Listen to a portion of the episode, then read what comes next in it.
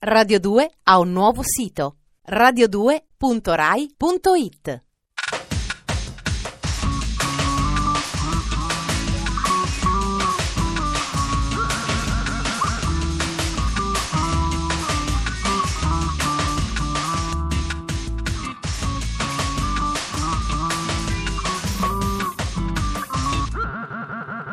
Dispenser.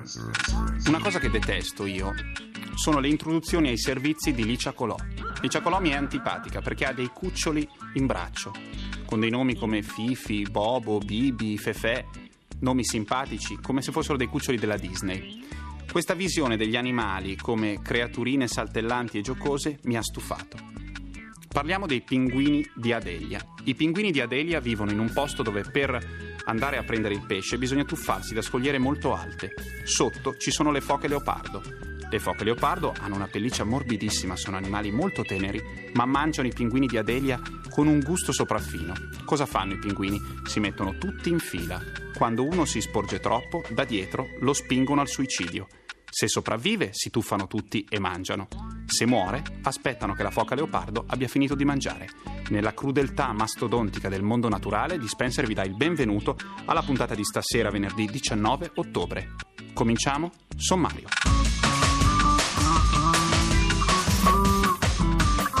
Cosciotti di cinghiale e rutti disinvolti. Istruzioni per una cena perfetta.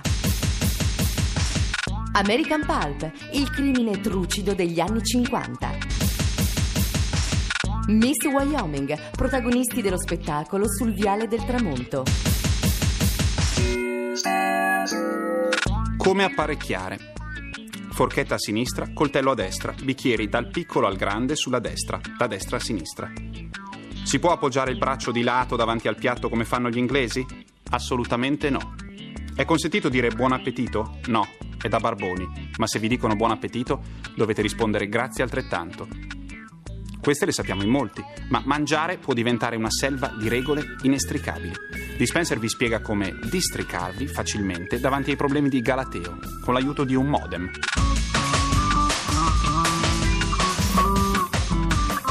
Dispenser. La famiglia al completo del vostro ragazzo per la prima volta viene a cena da voi e adesso siete assaliti dai dubbi. Cosa cucino per fare colpo? E soprattutto, qual è il comportamento perfetto da tenere in una circostanza simile? Basta angosce! Dispenser ha le risposte che state cercando. Ci viene, ovviamente in aiuto, la grande rete. Con una visitina al sito galateo.3000.it tutti i dubbi svaniscono. Interamente redatto da Luciano Paracchini d'Arona, già autore del libro Fiori d'arancio, una guida manco a dirlo su come organizzare il matrimonio perfetto, il sito offre un vero e proprio dizionario delle regole di comportamento a tavola, con tanto di riferimenti storici. Vediamone qualche esempio. Il pranzo formale, dove l'esteriorità è regola, richiede sempre un invito scritto. La risposta all'invito deve essere pressoché immediata. L'omaggio floreale alla padrona di casa deve giungere prima dell'appuntamento, anche alla vigilia. Quindi, se non li avete invitati per iscritto e loro non vi hanno inviato dei fiori, diciamo che siete pari. Quando tutti si sono accomodati è momento della conversazione e Paracchini d'Arona indica dei precisi atteggiamenti da coltivare in questo caso, come Pacatezza negli atteggiamenti e nel tono di voce, mai prevaricanti. e soprattutto Impassibilità, anche se aggrediti da guasconate. Guasconate? Ma come parli? il Galateo a tavola giunge anche a considerare un evento tragico e imponderabile, il rutto.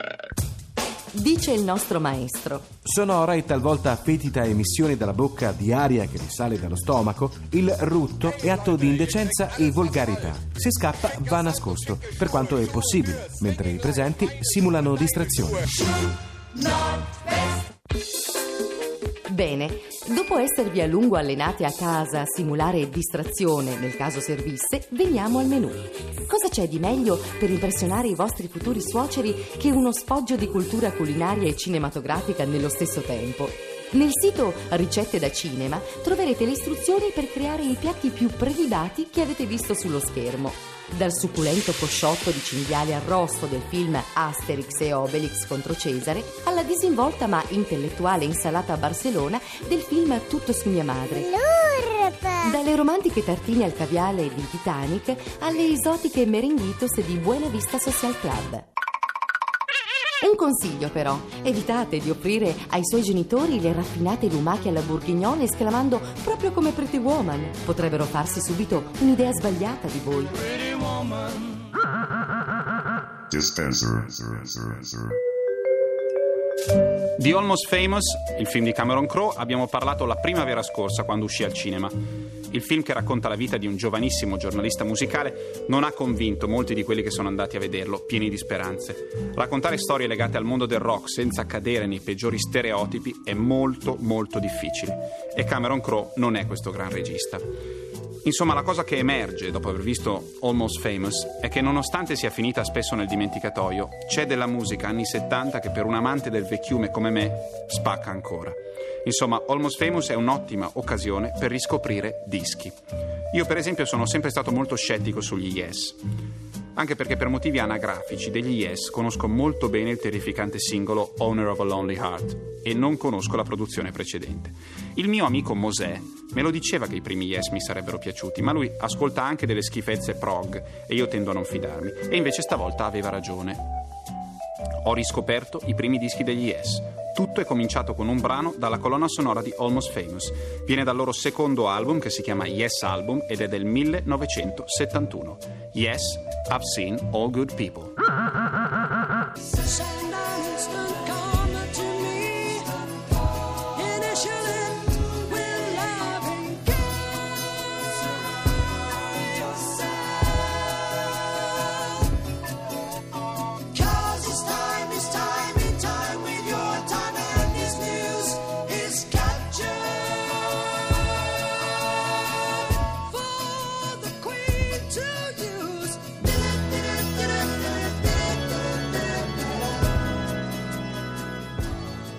Dispenser.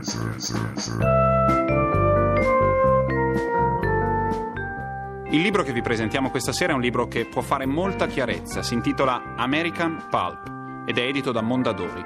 Si tratta di una raccolta di racconti che costituiscono quella che molti credono essere una corrente contemporanea o degli anni 70 che si chiama Pulp Fiction. In realtà la polpa, la cellulosa grezza, è il materiale su cui a cominciare dagli anni 30 si stampavano racconti e romanzi polizieschi. Pulp Fiction voleva dire questo, prima che Quentin Tarantino rendesse omaggio alla letteratura di genere confondendo un po' le idee ai suoi spettatori, perché il suo film è degli anni 90, è farcito di riferimenti 70, si ispira a questi racconti degli anni 30, 40 e 50. Ne ho scelto uno che si intitola Il contratto di Lawrence Block. Prima di sentirne l'attacco vi leggo la prefazione. Per ogni racconto c'è una breve prefazione che spiega carriera dell'autore e collocazione letteraria. Lawrence Block è il re dei professionisti. Se consideriamo tutto ciò che ha prodotto dal 1958 in poi, ci rendiamo conto di essere in presenza di un vero maestro della narrativa popolare. Il suo stile secco e scorrevole può assumere un carattere comico o da noir metropolitano. È anche un eccellente autore di racconti e lo è stato fin dal suo esordio come scrittore professionista. Eccovi un magnifico esempio di quanto Block fosse bravo già all'inizio della sua carriera. Se fossi più giovane, disse John Harper, lo farei io stesso. È uno dei guai della vecchiaia. L'età rende inabili all'azione. Si impara a pianificare, organizzare e si delega alla responsabilità. Custer rimase in attesa. Se fossi più giovane, proseguì Harper, li ucciderei io stesso. Caricherei la pistola e andrei a cercarli. Li stanerei uno dopo l'altro e li farei secchi. Baron, Milani, Allander, Ross, li farei fuori tutti. Sulle labbra del vecchio fiorì un sorriso. Che immagine bizzarra, disse. John Harper con il sangue agli occhi. Il presidente della banca, ex presidente del Rotary, della Camera di Commercio. Il cittadino più eminente di Arlington che va in giro ad ammazzare la gente. Un'immagine incongrua. Il successo ti svuota, Castor. Ti priva di spina dorsale e di fegato. Ti lega le mani. Il successo è uno strano tipo di chirurgo. Così ingaggia me. Così ingaggio lei. O per essere più precisi, noi ingaggiamo lei. La nostra pazienza è giunta al limite. Abbiamo lasciato che una cittadina amena e pacifica finisse in mano ad una banda di criminali da quattro soldi. Abbiamo avuto la prova di come le forze di polizia di una piccola città siano incapaci di affrontare operazioni su vasta scala. E ne abbiamo abbastanza. Avete sentito l'attacco del racconto Il contratto di Lawrence Block, tratto dall'antologia American Pulp di racconti polizieschi, tradotta da Annalisa Carena, edita da Mondadori al prezzo di 16.000 lire e le vale tutte. E ora musica dei nostri tempi che si ciba di queste atmosfere poliziesche retro. Loro si chiamano Royal Crown Review, sono uno dei migliori gruppi neo swing, dal loro disco The Contender sentiamo proprio The Contender, Royal Crown Review.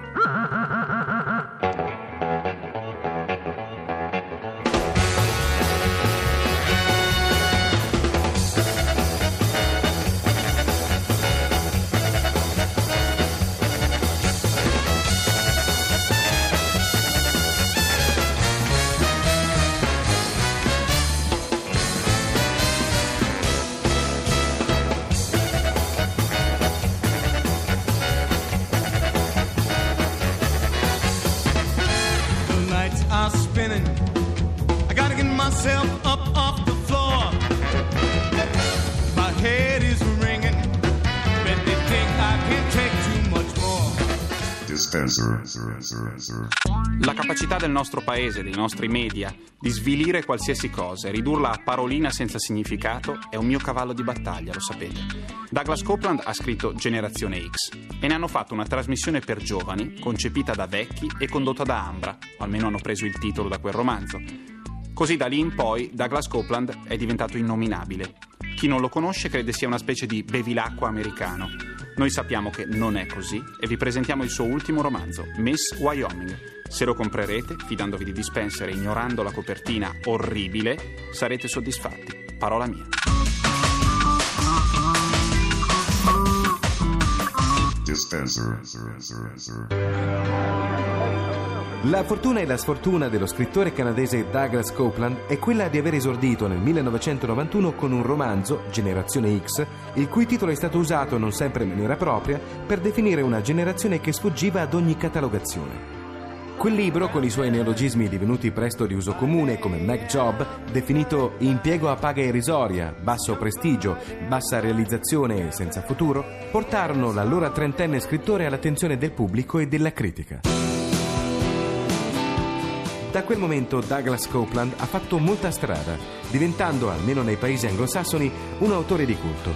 Otto libri pubblicati e numerose collaborazioni giornalistiche, dalla Tecnobibbia Wired al mensile Forbes, dal Washington Post al New York Times, lo hanno rivelato come un attento e caustico osservatore della società contemporanea. Da sempre affascinato dalla cultura pop e raro caso di scrittore americano amante della musica inglese, tanto da avere tratto il titolo del suo romanzo Fidanzata in coma da una canzone degli Smiths, Douglas Copeland ha da poco pubblicato il suo nuovo libro, All Families Are Psychotic.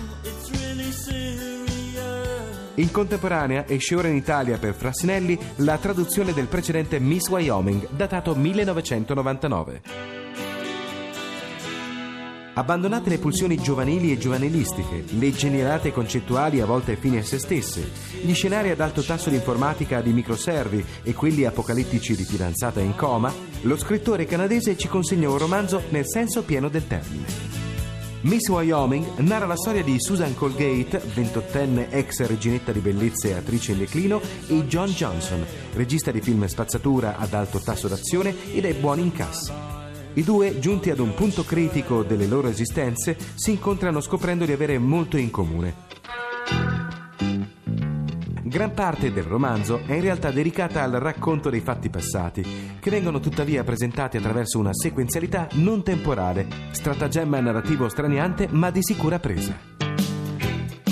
Miss Wyoming è dunque l'opera, come si usa dire, di uno scrittore maturo, che rivela una notevole capacità di narrazione in senso tradizionale, pur senza venir meno alla sua prerogativa di inserire continuamente puntuali riferimenti di costume. Cosa che fa di lui un autore verso il quale la mezza misura non è possibile. O lo si ama o lo si odia. Noi lo amiamo. Dispenser. In questo venerdì di ottobre a Dispenser abbiamo parlato di Galateo Online, abbiamo letto un brano dall'antologia di racconti polizieschi Pulp Fiction, edita da Mondadori. E infine vi abbiamo raccontato dell'ultimo romanzo di Douglas Copeland, finalmente uscito in Italia con un certo ritardo. La musica è stata offerta da quelle cariatidi degli Yes, un brano del 1971 che si chiama I've Seen All Good People, e dai Royal Crown Review, che sono di questi anni, ma credono di essere degli anni 30, con la loro The Contender. Dispenser vi dà appuntamento a lunedì prossimo perché domenica non ci siamo per via del calcio. Vi augura un weekend di cui vergognarvi e vi saluta. Arrivederci.